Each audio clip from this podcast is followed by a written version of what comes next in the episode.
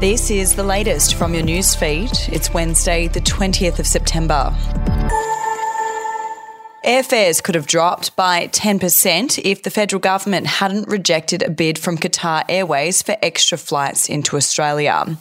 Airline Intelligence and Research Chief Executive Tony Webber told a Sydney hearing yesterday that ticket prices would have dropped between 7 and 10% if Transport Minister Catherine King granted Qatar's bid for 21 extra flights.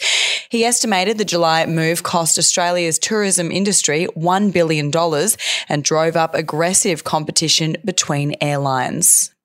New South Wales is set for its first scorching summer in four years, with an El Nino event declared amid a spring heatwave and warnings of a tough bushfire season ahead. The Bureau of Meteorology declared the pattern of warmer weather and reduced rainfall has officially returned for the first time in seven years, months after an international climate organisation forecast an El Nino for the second half of 2023 as far back as July.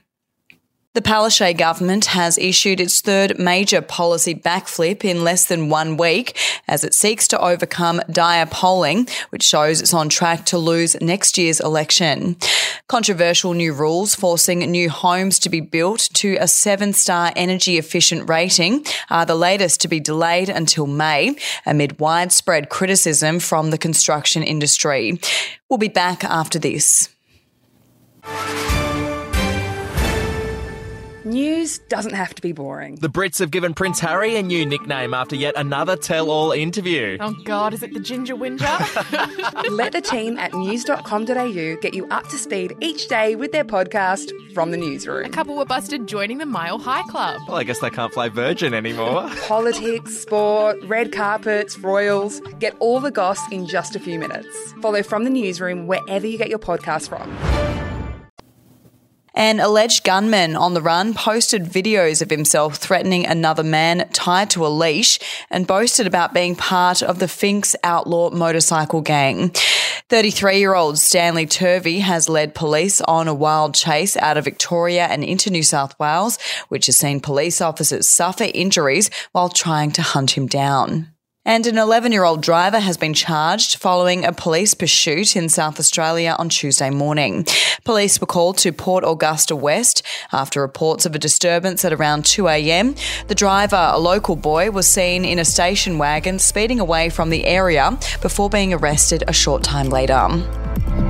I'm Andrew Rule, the host of the podcast A Life and Crimes. Here are some of the things that we've been talking about the last few weeks. The brutal truth is that when you start looking at it, they always kill or injure a lot more than each other. The professional hitman used to be a professional hitman. Evil strikes in all forms, but particularly as stupidity.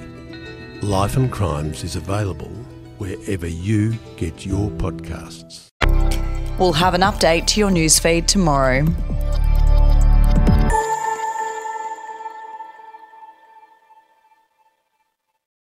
Are you ready to get an inside look at crime from someone who has investigated some of Australia's worst crimes? It was like Aladdin's cave. The luminol found bloodied footprints and bloodied handprints on a wall, so it's Yeah. just like a horror movie. Former homicide detective Gary Jubelin sits down with cops, crims, addicts, victims, small time cheats, and big town lawyers as they tell their incredible stories. My house got raided. Next thing you know, I got bail refused. Next thing you know, I'm on a truck Yeah. to Parklea Prison. Listen to I Catch Killers early and ad free on Crimex Plus on Apple Podcasts today or wherever you get your podcasts.